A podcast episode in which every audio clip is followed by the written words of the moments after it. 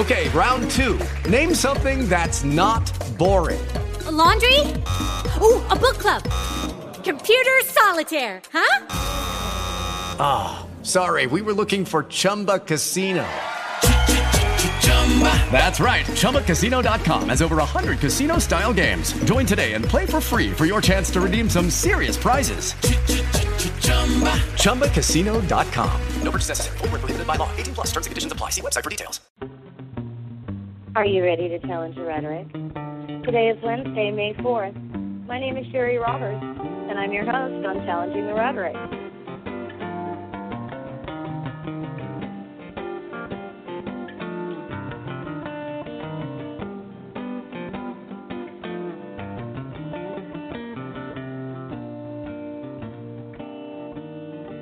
Welcome to the show.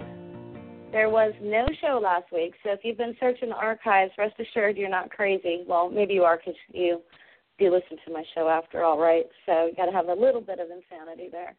Tonight I am bringing back, speaking of insanity, I'm bringing back the guest who made the cyber world's head explode a few weeks ago when he was here last time. Arizona 3% leader Mark McConnell is going to be joining me here again tonight in just a little bit.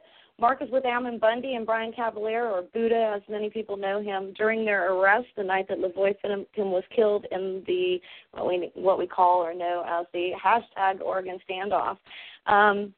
We are going to briefly cap off what has transpired between his last appearance on the show and being here again tonight. I do not want to go and take a whole bunch of time on it. I'm done with it after this. But there's a couple things that we need to recap on. So, Mark and I, we have some more pressing things that we want to really talk about, things like COWS and what their role was before, during, and after the standoff, and who was talking to who, when, and why. Why were they talking? What was that message? We're going to be discussing the occupiers' leadership tiers and the language that was used by them. We've spoken a little bit with both Mark McConnell and Melvin Lee when he was here before about some of the verbiage that was used. A recent interview by Harney County Sheriff David Ward speaks of the same language that came from Ryan Payne, one of the co-defendants in both the Bundy Ranch and the Burns, Oregon cases. So we're going to talk about that. That language is really important because there's power there, and that really is the bigger story here with regards to what went down, not only in Oregon but back in Bundy Ranch, probably a little bit with Sugar Pine and some of the other stuff, and who knows what's coming next. So there really is a lot more to the story about what really happened out there at the wildlife refuge out there in Burns.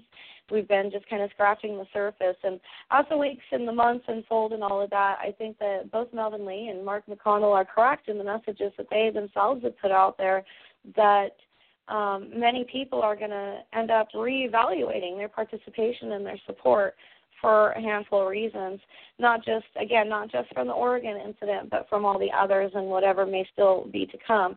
So before I bring McConnell on and get going on everything, let me set up the show proper for the listeners, like I try to do each week. During each live broadcast, you can interact on the Facebook page at facebook.com/challengingtherhetoric.news. And you can find me on Twitter at CTR Newsfeed. For tonight's show, we are using the hashtag CTR, Oregon Standoff, and Bundy Ranch. All the stories that I cover, if I do a written piece, which I most often do, they can be found on the website, which is challengingtherhetoric.news. That is .news, not .com. If you'd like to call into the show, you can do that. I'll explain how the calls go because there seems to be some confusion with some people. But the number to call in is 646-787-1790. Blog Talk has a call-in number. It's there. It's published whether I want it there or not.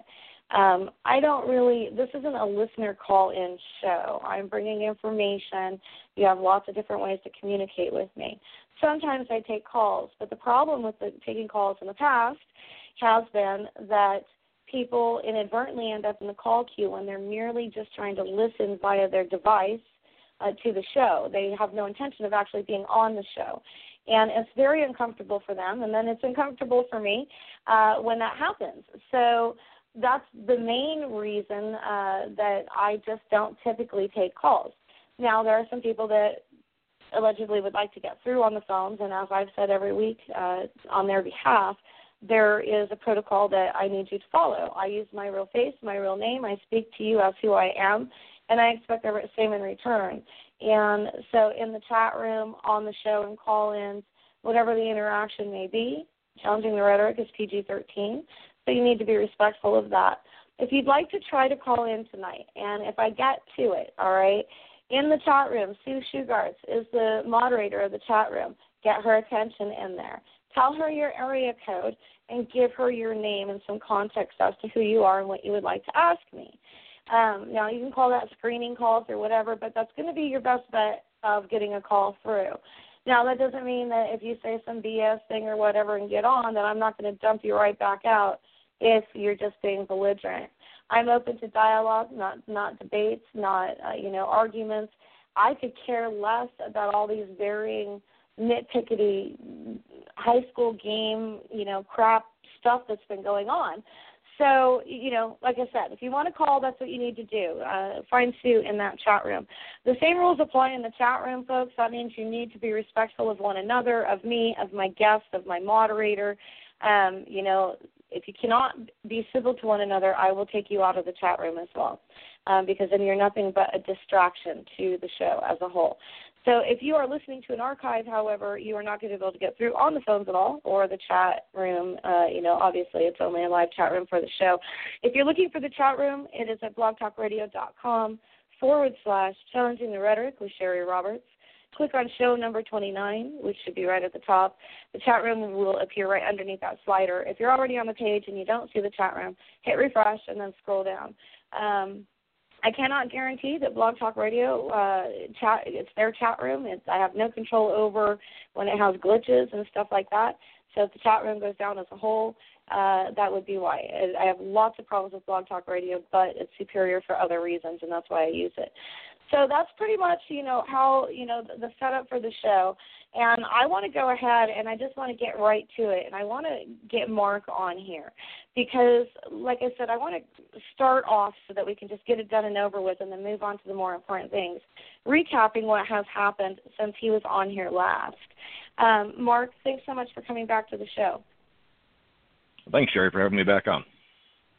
I appreciate it. I feel I don't want to hound you because I know you're busy, but, and so much has happened since you were on the show that has kept us all a little busy. But Mark, I put out the last thing that I hope to have to write on the subject of Shiloh Ryder, Molly Dunn-Powell, and really her ire towards me sprung from you and Melvin coming on the show, particularly you more so than Melvin. She's got a beef with you for whatever reason, which became a beef with me. And so it went into this big old thing to the extent that she, she goes out there claiming to a lot of people who then perpetuated her claim in this coordinated effort to frame me and the Oregonian reporter Les Yates for a shooting that never happened. Now, the documentation's out there. It's up on Scribd. It's linked in the articles. There is absolutely no question that the woman lied. And you took a lot of backflack from that. Can you kind of tell the listeners how that was for you? Well, I mean, once she started putting that out there, then I started getting hit with different messages that because I was on your show, the different people were getting death threats and so on and so forth. Not only was it her, but it was also Sarah Buck that, were allegedly getting all these threats because I was on your show. Did they ever show you proof of any threats? No. I've asked for them numerous times. I've asked for screenshots. I've asked for something, give me something so that I can handle, anybody that's on my side that would do something like that, which I seriously doubt there was anybody on my side that would do it. And I've been yet to be provided with anything. Now, had you been provided something and it was somebody that was attached to you or whatever, you would have handled it, right? I mean, what would you have done to take care of it, to be responsible as the leader? There's different ways of handling it. I could have went right directly to the person, which is typically the first step I would have done. And then if that wouldn't have worked, I'm not one bit afraid to put something like that right there on Facebook. I've done it with people that have threatened me, and I don't mind if I put up there on somebody else either. If one of my people had done something like that, it would, of course, been handled. So, okay, so when Sarah was talking about getting the threats, Molly kind of capitalized on, it's almost as if, and I'm not blaming Sarah at all for this, but because Sarah claimed that, it's almost like shortly thereafter, Molly kind of ran with that for her own story. Now, there is the sheriff's log of her call. She did call, and I've corrected from the last show I did on her when I said that, oh, there was no 911 call, there was no cops or whatever. There was a call, but just like Sarah wouldn't provide you proof of these threats that she was claiming as a result of you being on the show, Molly wouldn't prove any of her allegations or claims. And, in fact, when she felt pressed after I spoke with the sheriff's office and they told me absolutely none of that was real, her sheriff that responded to her call, she suddenly had come out with a little corner snapshot from her phone or whatever of what she said was the sheriff's report, the incident report of this. And as people like Lazaro Isanaro are out there claiming on her behalf, and as well as she did, that there is an actual ongoing investigation, and then her going on Mike Soror's show and, you know, choking up and, you know, I mean, give the woman an Oscar already. But, you know, but what that snippet turned out to be, because now I have the actual document, the actual sheriff's log for anybody to actually read. I don't know that they would click and read because they couldn't take, you know, less than 5 minutes to actually make a phone call like I did to the sheriffs and verify it themselves to begin with before they ran with all this specious stuff. But what it turned out to be is exactly what I had said and as I had reported, and that was that they literally in the document have her labeled as in cop talk, SIG 20, which is cuckoo. I mean, it's a mental health issue. And they did not take anything she was saying seriously. She did not appear to them to be credible in any way. They found zero evidence whatsoever of her claim. She's been on social media, and her friends and followers have reported on social media bits and pieces of the story, you know, via her that involve her children and stuff like that.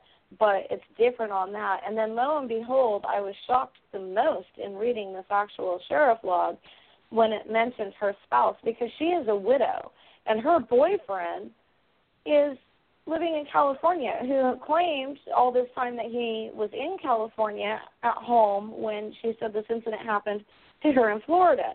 Now, I can understand so much more why she would never provide anything on other than that little snippet corner with a number, knowing that none of these people that were going to bat for her would actually follow up and verify it, including her boyfriend. And so, you know, if she's got someone there close enough to her that is being listed as her spouse, well, no wonder she didn't want, you know, her guy to see it, you know. So that made a whole lot more sense to me. I mean, she's got to totally cover her ass on that, because that goes deeper than just trying to screw me and or Les Yates or anyone else over, because that's rocking her boat, right? So what, you know, it seems relatively quiet now with her, particularly since I put out that document. Are you still taking any kind of flack from this? From any realm, not just from her. Oh yeah, I still have my constant fan club.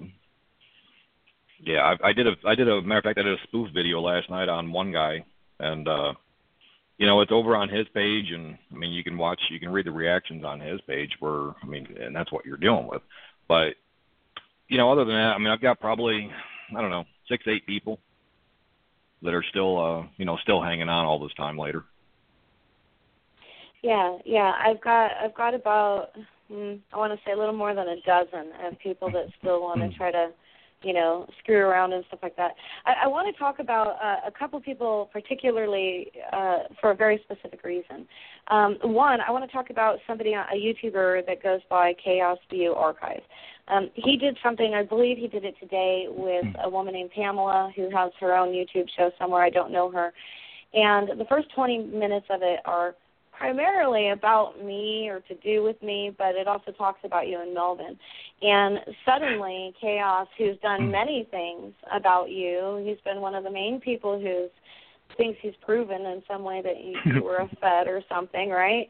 I mean, he's got it's like he's got you linked in every video of his because that's like been his thing. And suddenly in this video, it's almost like, oh, you're not so bad, right? But I'm still like the evil wicked witch kind of, you know. I mean, he says that, you know, Melvin's video that Melvin put out last night was that Melvin said that he doesn't agree with almost everything that I say, which is not true. Melvin said that him and I don't agree on many things, but we also agree on many more.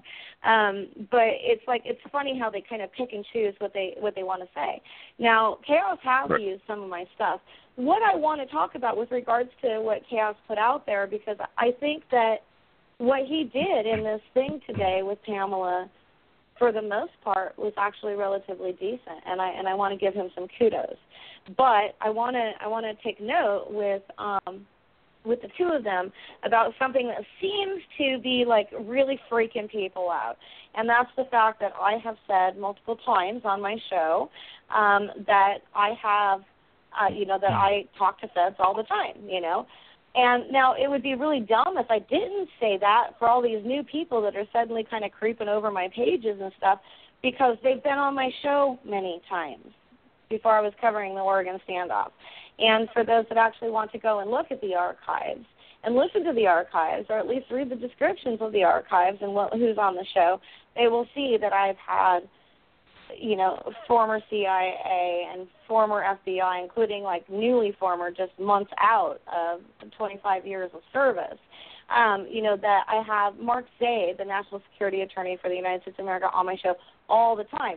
Now, what they apparently are missing, and Pamela, it was almost funny, and again, I'm not insulting her. I don't know this woman at all, but the questions that she was saying is like, oh my God, that's just so weird because, you know, they must be doing something wrong, or, you know, blah, blah, blah, blah, blah. Well, really, I think that most journalists, most real reporters go outside of Google, okay? And I would like them to please tell me who that is a real journalist and a real reporter doesn't have sources that they go to for terminology so it's appropriate for timelines on somebody that was a part of a case, like, for instance, Richard Barlow, who was the whistleblower on the Pakistani Newt case, okay, in the first George Bush, you know, presidency. So it's like, you know, and then I have Bobby Chacon, an FBI dude that comes, he's the technical director of the show Criminal Minds, the new border one, and he comes on my other show that's about childhood sexual abuse, you know, as an expert because he was the head of the dive team of digging out cadavers, you know, in the water, and many of those were children. So it's funny because they have this weird perception that there's something nefarious about the fact that I am connected to, because I'm a journalist, people. I also want to give Chaos a little bit of credit. He did get that right. I have been in corporate media more than 20 years prior to leaving corporate media, so basically my entire adult life until the last several years when I walked away from it all to do my own thing, because I have a lot more integrity than the corporate media. So now Chaos has torn you apart. Did you get a chance to hear what he had put out today? I know I sent it to you earlier, but I know you were also busy, so. I listened to it for a little while. I don't really pay much attention to him. I mean, the dude did almost 2 hours worth of videos on me, and at the end of the day, he figured out that I drive a truck. You know, I don't really pay much attention. Because like I said, I mean, you know, referencing back to that spoof video I did, that spoof video's got almost 800 views. So me doing a spoof video gets more views than what this guy's news channel gets. So I don't really waste my time with him. You know, yeah, I mean, it's and like with a lot of the stuff, a cat meme. Yeah, I mean, some of the, you know, a lot of the stuff he did, it's like, you know, where I went up to COWS on Facebook the other day, you know, his idea of journalism was sitting in front of his computer with his phone and video on my Facebook page. So, you know, That's tagging with my articles, which is plagiarism. Yeah, I mean, he keeps tagging me and stuff, because the bottom line is he's trying to use me to raise himself, because he doesn't really know what he's doing. I don't know if he's, you know, new. I don't know if he's incompetent. I don't know what his real issue is. You know, but he's trying to jump his career off of my name. You know, that's an excellent point, Mark, and that's a perfect segue. That was great, actually. Brilliant. Thank you. Because I think that is part of And again, I mean no offense by this to those that will ultimately listen and have a beef with what I'm saying, but because they know who they are when I'm talking about them. So many of these people have gone out there primarily in the last 3 weeks or so, and you know, like I mentioned before, I wrote an erotic poetry book, and suddenly they thought they had an aha moment, and they had that everywhere. All they did was increase my sales and my Amazon ranking. I mean, they were getting ready to put me on a bestseller list for a little tiny erotic poetry book, you know. Just like their aha moment that they thought they had with you in the chat room the night that you were on, but that's stuff that's already available to the public by looking at your wall. You know, what I have really discovered is most of these people in some way are connected to or attached or bred from Pete Santilli's show. And some of them are huge fans, and some of them are people who hate him for whatever reason, some of which is because they've worked with him or for him or whatever. So another thing I want to clarify with regards to Pete Santilli, I never worked for the Pete Santilli show. I did some writing that Pete Santilli allowed me to use a platform that paid me to do so. And the only reason that I did that was the agreement that Pete and I had, and that was I could do my own stories, not the bullshit stuff that he was trying to have me write. Because the platform, which was before It's News, is not a platform that I support because there's a lot of bullcrap on there, okay? And so in order for me to have my name under that masthead, I knew that my stories that I put up there needed to be legit. They needed to be tight because I was going to take a ding for doing that. Now, Pete allowed me to do that because Pete was in need of a friend at that time because he had some real personal stuff going on with Susanna/Deb Jordan at that time. And, again, this is not an insult to her. But speaking of Pete, I want to play this little – it's less than 2 minutes. I want to play this little clip. This is from October 30th of 2014, 6 months after the Bundy Ranch incident. As I've said many times, Pete was talking on the show about how that was his very first industry event, and it was like he was on fire for Christ. He was so excited, and he was so incited as well by what he felt and they felt they had accomplished. Unbeknownst to them, there had been this ongoing investigation. So 6 months after it, Pete had begged me to come on his show. When I say he begged me to come on his show, I'm not saying he was groveling. You people take words and you like make them whatever the hell you want to make them. Pete actually, at least at this time, okay, he actually really liked what I do. Okay, he used me as a source, my reports, a lot of times. When I went on his show, it was not too long after I first started Challenging the Rhetoric. Again, this is back in October 2014. I had just started the show just a couple weeks before it. So here's just a little tiny clip because I think that this is important for all those people out there that love and or hate Pete that suddenly want to conjoin and attack people like Mark or people like me or people like Les because they think they're doing a worthy cause. Let's hear what Pete really had to say about me. We're all trying to form an opinion and learn in this extremely fast social media environment. What advice can you give somebody right now, just on top of probably reemphasizing what you just said? What advice can you give people as to how they can say, man, what is the truth? How do I dig to the truth? How can I form this opinion based on, you know, make it a well-informed opinion? What advice can you give them? I think most people, when they open a headline or watch news, that they already have a pre-formed opinion. They already have a bias. And so what I would tell everybody is to challenge yourself, try to prove your own opinion wrong. And when you do that, you will find much closer to the truth, if not the actual. Wow. And when you are trying to disprove your own self versus collect everything to prove yourself, then that's where you're going to be able to check yourself. That's when you're going to be able to say, okay, wait a minute. Listen, you know what? We're not going to end on this note. There's no way. Can you stay with me into the next segment? Do you mind? Sure, that's fine. You sure? Yeah, that's great. I know you're on your cell phone. I want to make sure you have enough battery life. If you can, that'd be great because I've got a couple other things that I want to talk to you about. I'm with Cheri Roberts. That advice that was just given right there, I'm going to personally use it myself. That is a great, great philosophy. We've been trying to teach our listening audience, you know, don't, just like Bill Cooper said, trust absolutely nobody.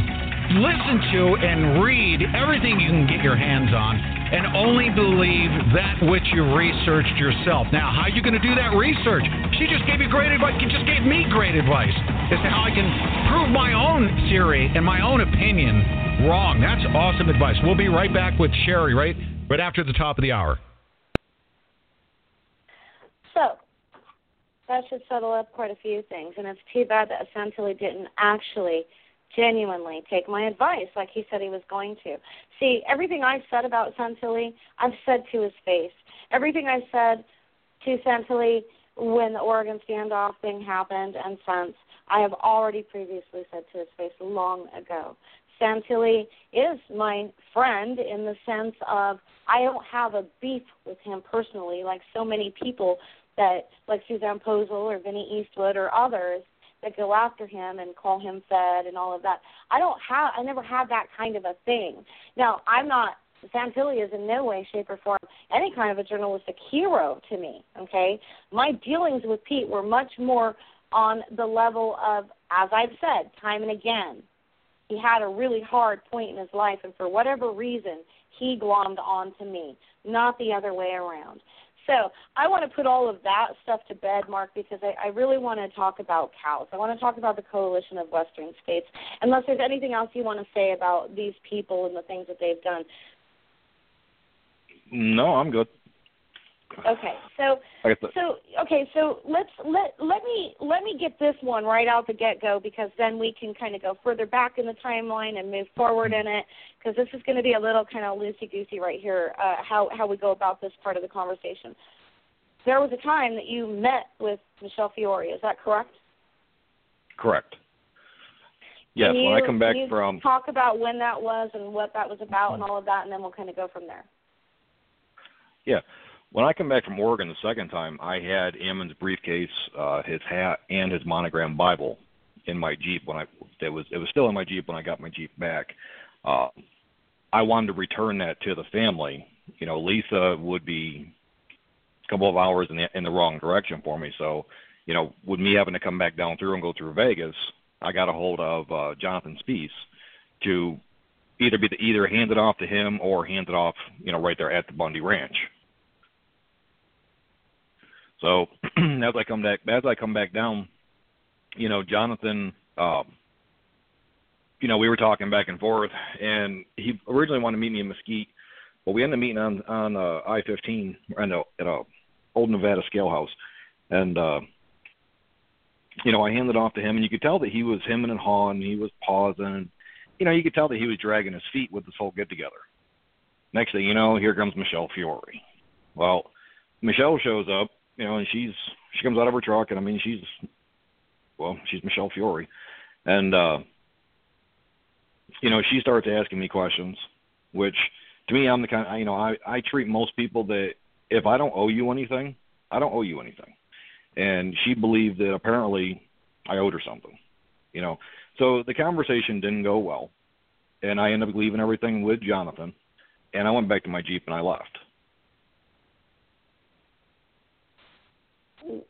This is kind of an odd question, but kind of what was your lasting, like, what was the grime left on you after that? I mean, what was your lasting impression there?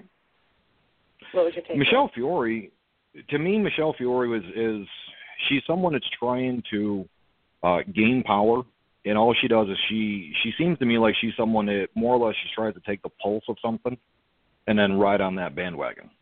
I don't feel that she's genuine. I don't feel that, you know, I don't feel that she's righteous in what she does, in her actions and anything. So, with Fiore, So let me say this to the listener. I know for a fact, and it's a guest that will be coming on in the next, I believe, next week. If that works out for both of us. We've been trying to do this for a few weeks, but I have a guest that will be coming on in one of the upcoming shows that is going to discuss some Bundy Ranch stuff, somebody that was there. Now, they did not arrive until after the actual big face-off with BLM and the other feds. However, what's important about their message is that when they were in transit, they actually were given Michelle Fiore's cell phone number and spoke with Michelle Fiore on that cell phone number, and Michelle Fiore guaranteed them safe passage in and out of Bundy Ranch. Now, this was militia people, and so people that think that maybe she wasn't in as deep then, that she grew into those pants or that bra or whatever the hell, no, she was that deep already. So, that's an interesting thing. So with regards to Fiore, now Ryan Payne told Sheriff Ward unequivocally that Sheriff Ward didn't understand. Okay, he didn't say this in just an asshole way. It was like really trying to make the sheriff understand that he didn't understand that there were very powerful political people behind this. Now, that was not something that was just said to Sheriff Ward, was it, Mark? No, that was something that was going around up there too, or up there at the refuge. You know, every time that we would question myself or Melvin, every time we would question, what are we actually doing here? What's the goal? What's the objective? Or I would start getting into, trying to get people out of here. And, we need to move to private property. We need to go back to the courthouse, what have you, because, there again, we did have that vote. We just kept being told, you guys don't know what's going on behind closed doors. We kept hearing that. We kept hearing how, there again, using those words, there was, high profile political people behind this that were backing this. So that's why we couldn't make any headway on anything. So, are you comfortable with talking about a couple, like the kind of the tiers of the leadership, and what tier was that verbiage coming at you and others from? Well, that right there, that was coming from Payne. That was coming from I heard it from Ryan Bundy. We heard it from John Ritzheimer, but I don't think John. I don't think John really knew. I think that's what John was being told as we were.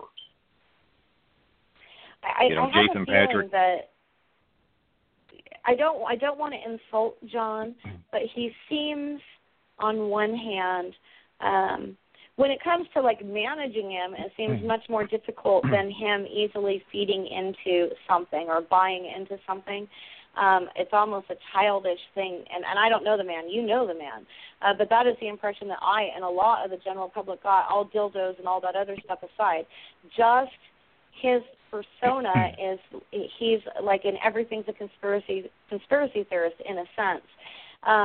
So when someone like John is saying that, I feel that it's a little bit different than when someone like Ryan Payne or Ryan Bundy is saying that. Do you kind of agree, or do you understand what I mean by that? Yeah.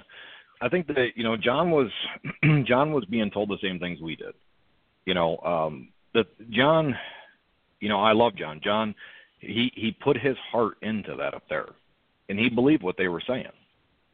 The problem was they weren't being honest with everybody, up to and including John. So, I wrote a story several weeks or a month or whatever ago that was called, Was Pete Santilli Everybody's Perfect Patsy? And people flipped out at the title alone, thinking it was some sort of an insult. If they actually would have taken the time to read it, they would have seen that it's an actual important article with an important message that they seem to all be missing, and that's part of the message that we're talking about tonight. And I believe it applies to John as much as it does Pete Santilli, and that is that John Ritzheimer was also, in a sense, a patsy, and a patsy is the fall guy, the one that they want to push it off onto. We know they had a list of what would be potential crimes. We know that they geared certain people to do certain things so that some people would be, in their mind or hopes, exonerated from, so to speak. So can you talk on that a little bit? Because I feel, and I don't know John, and I think that John made many of the most public mistakes. However, with a logical, a keep it simple, stupid approach to this, there's an immaturity there that he's very much a follower. And not necessarily the right thing. So when you have someone like that, like Pete Santilli, there's a very commonality there. That is when I talk about cults and cult followers and stuff like that. Can you kind of relate to that with John? John, yeah, there. I mean, with John, you know, John believes in the mission, just like I believed in the mission. I think where the difference came in is I could see that there was something wrong, and John was taking them on full face value. You know, when we're dealing with stuff like that, and you're listening for, you know, you listen and you start hearing certain things, you have to question. But with a lot of what I feel was the outside string pullers up there, they treated these people like they were disposable. And I see someone in the chat room use that phrase too. You know, but John followed it because John believed in the mission. What was John like from the religious aspect before his dealings with the Bundys? That I don't know. I don't know what you know, what John's religion was or if he was religious.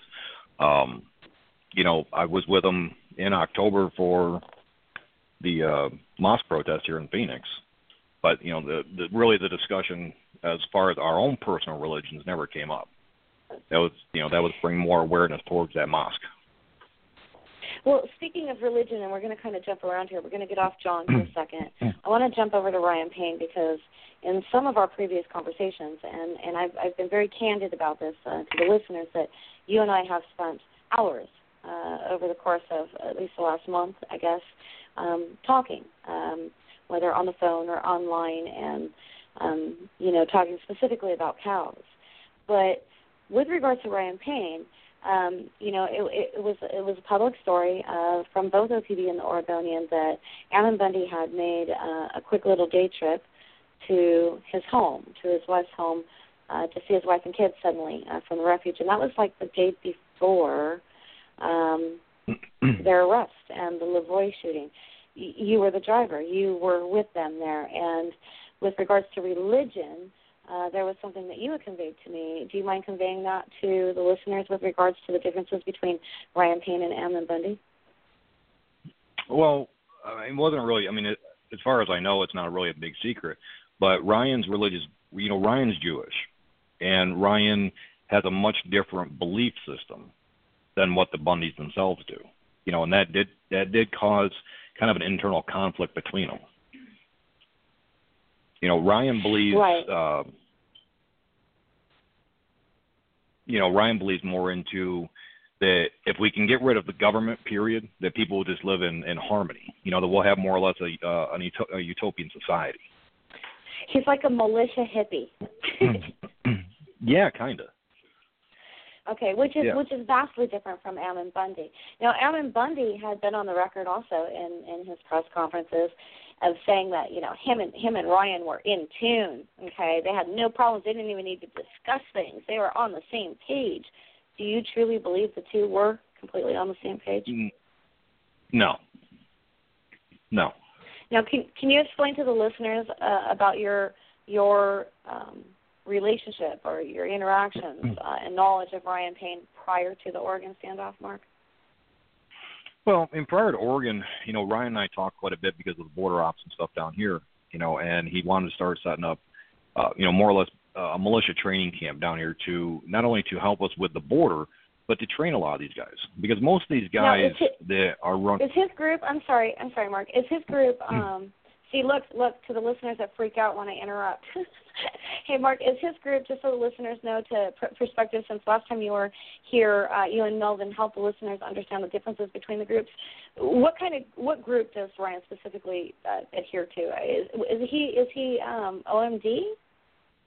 Yeah, Ryan ran OMD, which is Operation Mutual Defense. It started out Operation Mutual Aid, and then after the Bundy Ranch, they switched to Operation Mutual Defense. And just like there was kind of a hierarchy at Malheur, there's also hierarchies within these different militia groups, including OMD, right? Correct. And Ryan was where on that hierarchy? Very top. Okay. So that's really important for the listeners. Whether you're one of the YouTubers that are looking for some chicken scratch or whatever, you're scratching up way the wrong places, but I keep giving you places to look. So, okay, go ahead, Mark. Continue on that train of thought. On which one? you went through a couple. Well, you know, Ryan, and what your interactions and the duration of the time that you knew him, blah, blah, blah. Prior to the Oregon. I said, after the ranch, Ryan and I talked sometimes fairly frequently, sometimes not, you know, not for a month or two. You know, we were starting to build plans for border ops, you know, and then I think it was early December, Ryan got a hold of me about actually coming to Oregon, you know, and we went back and forth a few times, and, you know, he wouldn't tell me what he wanted me up there for. I'm just not driving 1,000 miles just for, you know, just for nothing. You know, I mean, I did the second time because I didn't really like the situation up there to begin with. You know, Ryan just he's got some pretty funky views. You know, like I said, he believes that if we just get rid of the government, that we'll all just live in perfect harmony. That simple, right? Just that simple. Like if I was, I dream of Janie. I'm showing my age, but I could just like, you know, blink or whatever. So with regards to Ryan's relationship with Ammon, there were times, although you were only there briefly a couple times, but there were times, you know, that you guys were there together and you'd already previously had somewhat of a relationship and knowledge of Ryan. So much so that the second time you went there was specifically because he kept heeding you to come. But with regards to the two of them, do you believe that they were as in sync as Ammon Bundy claimed them to be? No. No, they weren't even close to being in sync. Do you think you could get around them and see that there was... Go ahead. You could get around them and tell that there was something askew. Did you ever experience yourself any kind of public conflict between the two of them? No, there was never any public conflict, but you could just see, you know, you could see like with their interactions, you know, there was just something, you know, sideways, because Payne would interact with Ammon or with Ryan different than what he would interact with me or, you know, Jason Patrick or really anybody else who was up there. Okay, so we're gonna kind of skip again. Let's go to January 7th, and I have we've spoken about this before on the show. I've spoken about that date on the show, even when you were not on the show. It's a pivotal date in my opinion, and I think also in yours. The day before, or on that day on January 7th, was the day that it was, you know, all over the news, when Ammon met with David Ward, the sheriff, the Harney County Sheriff David Ward, and they had their big handshake, you know, and their little conversation on camera and all of that. And David Ward had urged Ammon to take his people and go. Ammon had said he would think about it, and they were supposed to meet the next day. Now, you were at the refuge at that time, or you were in Burns at that time. You did not stay at the refuge. You had a motel. And right. I think that was a Silver Spur motel or something, same place Santilli and everybody else was staying. But no. So, go ahead. No, I stayed at the America's Best Inn. Okay, even better. So when on that day, you had been there. Melvin was there as well at that time? Correct. Yes. Okay, so you and Melvin Lee were there. You had gone down. You had a purpose to be there, which we've discussed, the woman, the baby, the da-da-da, which is what brought you there that first time. Now, your interactions with people at the refuge and people that were in Burns, you know, people like, you know, PPN and whatnot, you were trying to get people to leave. And you, in fact, were successful at getting many people to leave. Because of what you were doing and the language you were speaking at the refuge, Ryan Payne called a meeting. Is that correct, on January 7th? Correct. Do you want me to start from the beginning? Now, where was the leadership? Huh? Well, Ammon, LaVoy, and Ryan Bundy, I believe they were up in HQ. We had the meeting over in the chow hall. Now, HQ, for the listeners that are not all up on all of this, HQ was the manager's office of the refuge, and the chow hall was the kitchen of the refuge. Go ahead. Correct. Yeah. Melvin and I actually drove Ammon and Ryan Payne to that sheriff's meeting.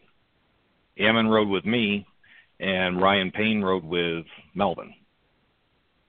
What was when you left the meeting, which I think would be more important than the meeting itself. Once we were leaving there, you know, I asked Ammon what the game plan was. You know, where's the direction of, you know, and that's when he started talking about, you know, there was things going on, but he never really elaborated to that. And with me being a new guy and really not wanting to get into those intimate details, the conversation kind of dropped right there. Right. So did he speak when he left that meeting, when you were driving and he left that meeting and you were, you know, as driver and security at that time, did he at all, obviously he was caged with you, but did he at all express at that time that he was considering what the sheriff said at all? No, there was not even any considering that. Okay, so everybody gets back to the refuge, and it's that evening time, and Ryan Payne's kind of pissed off at you guys, kind of, because, you know, you got a bunch of people that want to leave, and he's blaming you guys for it, and so he thinks that he's going to somehow trump you by calling this meeting in Chow Hall while the leadership, which was Ammon Bundy, Ryan Bundy, and LaVoy Finicum, were in HQ at the manager's office. So Ryan Payne, am I right so far? Yes. Okay, so Ryan Payne calls this meeting in Chow Hall. And this meeting was an hour or so, is that correct? Yeah, something along those lines. So in this meeting, basically, you guys kind of laid out blah, blah, blah, blah, blah. And there was a vote. And it was pretty much a unanimous vote that people wanted to leave. Correct? Correct. Yes, Ryan wanted to have... Go ahead. Ryan wanted to have that vote because after we got back there that day, myself, Melvin, Ryan, and Jason Patrick, you know, we kind of had an in-depth discussion because from our perspective, the Tuesday night, this was on the 7th, but on the night of the 5th, I believe it was, you know, Greg Weldon took this issue to the floor of the House of Representatives. So that right there to us was the start of the redress of grievances. You know, but their opinion was to, you know, that they wanted to stay there until everything was completed. Like, you know, they almost had this. There was almost this mentality that somebody in the government was just going to wake up and go, "Wow, guys, we've been interpreting the Constitution for 200 years wrong," and they thought that, you know, that if they stayed there, that's what would happen. You know, but the night of the 5th, when Greg Weldon took that to the floor, I believe that's the guy's name. When he took that to the floor, that right there to me was the start of the redress of grievances, you know, and in our opinion, you know, if we stayed there, we were going to lose that traction because at that point in time, we were already starting to get this, you know, get it into basically being, you know, a reality show up there, you know, so we were trying to keep the momentum. So we were trying to talk to people and especially Payne and Jason Patrick and tell them, you know, this is on the floor. We need to move now. You know, we need to move to private property. We need to move to the Hammond's Ranch. We need to move back to the courthouse and turn this back over because if not, the focus is going to be on this, and we're going to lose whatever traction we've got. Okay. Payne got on the whole thing that no. You know, Payne got on the whole thing, no. That, you know, this is what we need to do. No, it's not. You know, and different guys who were milling around at the refuge were listening to what we were saying. And it was making sense to them, you know. And then we did get into discussions that, you know, if law enforcement or something comes in here, you know, what are you guys going to really do? Because you're not prepared for a war. You're not prepared for this. You know, you don't have the logistics. You don't have supplies. You don't have the training. You don't have this. You know, so a lot of the guys that were there, they started to swing in their mind that if we turn this back and turned it into, you know, went to private property or went to the courthouse and took care of the weapons, that they would be back aligned with that. So Payne thought he was going to trump me. So he called a meeting in the Chow Hall. You know, he went over his stance. Melvin spoke. There was another guy up there, I can't remember his name, that completely backed our play, and we had a vote.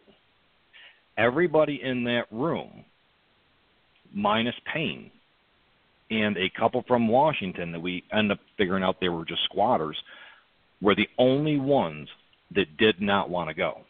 Everybody else unanimously voted to go.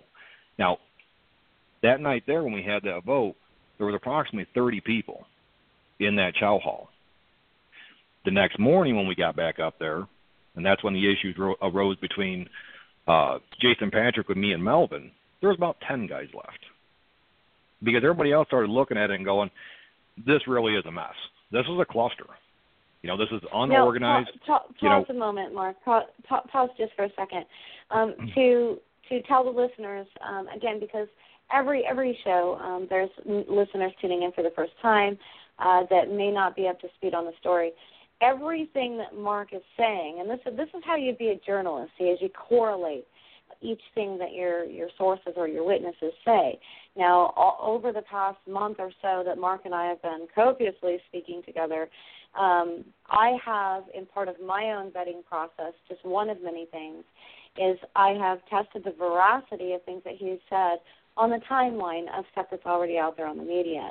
And when he's talking about this particular night that we're talking about of the 7th in this meeting, that night about 20 people or so actually left, and there were reports out in all of the local Oregon media and some of the national media that now that there were less than a dozen people left at the refuge. So now the listeners have actual context to how that happened and why suddenly there was this mass exodus. Go ahead, continue, Mark.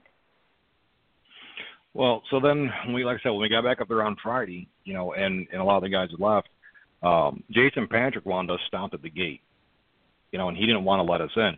Ritzheimer stopped us. He was up there. You know, we talked to Ritzheimer for a while, and Ritzheimer wanted to let us in, but, you know, he's following orders. Jason ended up coming up.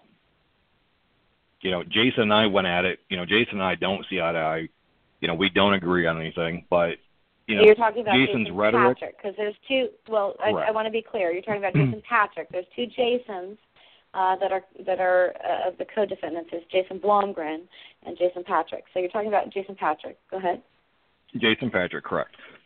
You know, and him and I didn't see eye to eye, and then he was talking with Melvin, and there was going to be no peaceful resolution there, because there again, that's all we kept hearing is there's a lot of stuff going on behind closed doors that you guys don't know about. You guys, you know, Jason Patrick's like, you guys are screwing the plans up. You guys are making a mess out of the agenda. And it's like, okay, well then what is it? Tell us what the plans are so that we can try to help here. You know, we can move things.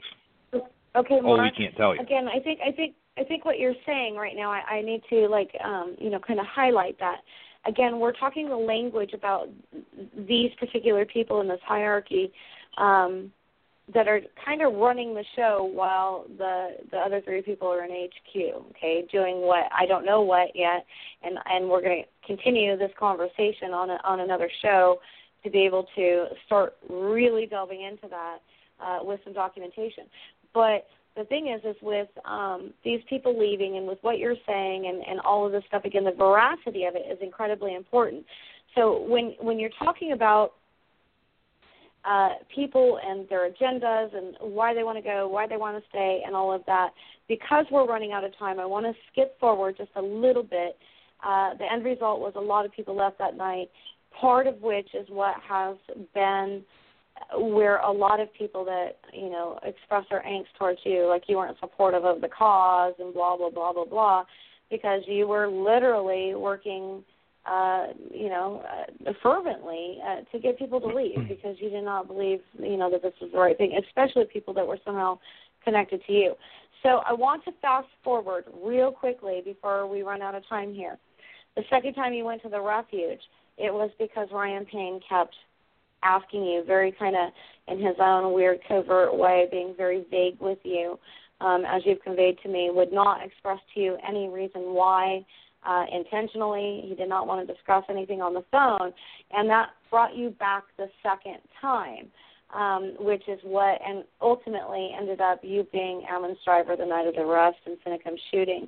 So can you explain to the listener a little bit for now, and we'll continue again later. But to the listener, as this unfolds, what was it about what Ryan was saying to you that after, you know, a few phone calls over a period of a week or so, that you jumped right back in your vehicle and drove all that way? And you drive all the time, so you don't want to drive, you know, arbitrarily if you don't have to, right?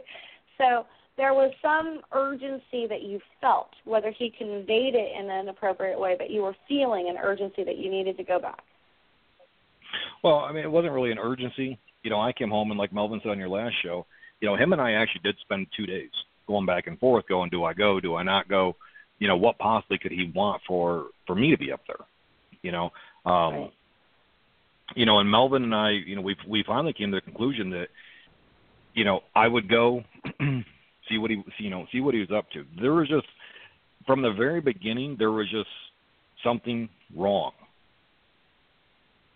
And you could see it if you were paying attention to it.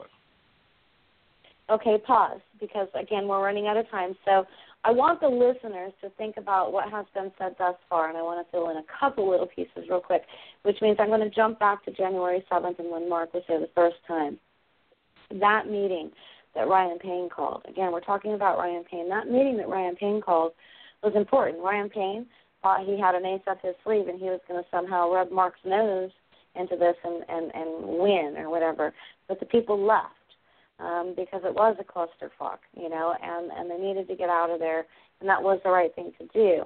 But what's really important about that is during this whole meeting, Ammon Bundy, Ryan Bundy, and LaVoy Finicum were still in HQ. They were not aware of this meeting happening and what the result of it was until after the effect. What were they doing? You got about 60 seconds, Mark, and again, I want to continue this in another show. But what, in your opinion, were they doing in HQ while you guys were having your other meeting? I think that Ryan Bundy came out that day and said that in an interview that they had interviews en route. I think what they were doing was trying to buy time because there again, you got to remember on January 9th is when the phone conference was between Grassley and members of COWS. Right, not just the phone conference, but many people had actually showed up, and one of those people is Anthony Bosworth, who technically, I believe, and I will need to verify that, but I believe that Anthony Bosworth actually showed up on the 8th. He was the first one to arrive. He has recently been charged with something unrelated to this, a violent crime, and I want to delve more into that because what you're going to find out, all of you listening, for whatever reason you're listening, is, again, we are barely scratching the surface here, and it's not that anybody, not Melvin, not Mark, not myself, or anyone else that has little tidbits of details. It's not like we're trying to tease or trickle things out. We want to make sure that what we're saying, we have the appropriate documentation and facts behind us to back it up. Whatever we all think we know or whatever we legitimately know, it doesn't matter because everybody needs to vet their own. And so, Mark, when we're talking about the first time you were there and this meeting and what they were doing, it relates to me your second trip when you went out that second time, and which ultimately, you know, led to the arrest and blah, blah, blah. So with that in mind, if there was something that you could tease all of the listeners as a whole, as people very diverse with, about the importance of the real story that's still not out there in its entirety, or stories, I should say, because there's at least two, if not three, what would that be? Just there was a lot more there's a lot that people don't realize of what actually happened inside there. You know, there's a lot of people inside there that aren't talking, and the reason why they're not talking is because if they talk and they say something, then they're going to go through the same things I did. Because as soon as I started saying something, oh, he's a Fed. People aren't going to talk, you know, because of that. But there's a lot more that went on in there that people don't realize. Right, right, and you know, I think being able to give them context to the stuff that they've heard in the media or in their own little research and stuff like that on social media and whatnot, I think actually giving them context helps because it fills in some of those blanks. I have about a minute left, so I'm going to go ahead and close the show. Mark, thank you so much for coming on tonight. We didn't get to everything I wanted to get to tonight, so that means you'll have to come back again very soon because this is all very fluid. Thanks so much. I appreciate it. So here's the deal. Please check out – thank you. Check out challengingtherhetoric.news. and go through the website and see what's there. And I encourage people that have somehow been turned on to what I'm doing, good, bad, or ugly, to go back to stuff prior to the Oregon standoff. A lot of people are trying to say that I do this, I do that, I do this, I do that, but they're only basing it off of what they think or feel, their feeling. There's a lot of emotion here, as Melvin Lee keeps pointing out, about what they think I'm doing. The truth is that I don't think that the people that are in jail should be spending the rest of their life in prison. I don't. I've said that many times. Some of them need to spend some time there for lots of reasons. But we're going to get to all of those reasons why. Check out the website. I'm going to definitely be back next Wednesday, but I have a feeling we're going to schedule another show between now and then. There will be no live SOS tomorrow, the child sexual abuse show. It will be a rerun tomorrow, and then we'll start fresh with that one again next month on the first Thursday. Thanks so much for listening tonight. I appreciate it. Please share the archive afterwards. The archive link is the same as the live link, and thanks again to Mark McConnell.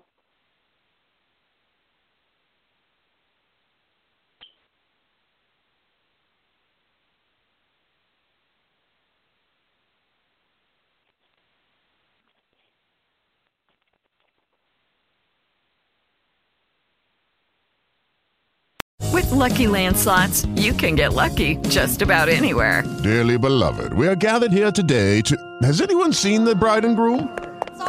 Sorry, we're here. We were getting lucky in the limo and we lost track of time. No, Lucky Land Casino, with cash prizes that add up quicker than a guest registry. In that case, I pronounce you lucky. Play for free at LuckyLandSlots.com. Daily bonuses are waiting. No purchase necessary. Void where prohibited by law. 18+. Terms and conditions apply. See website for details.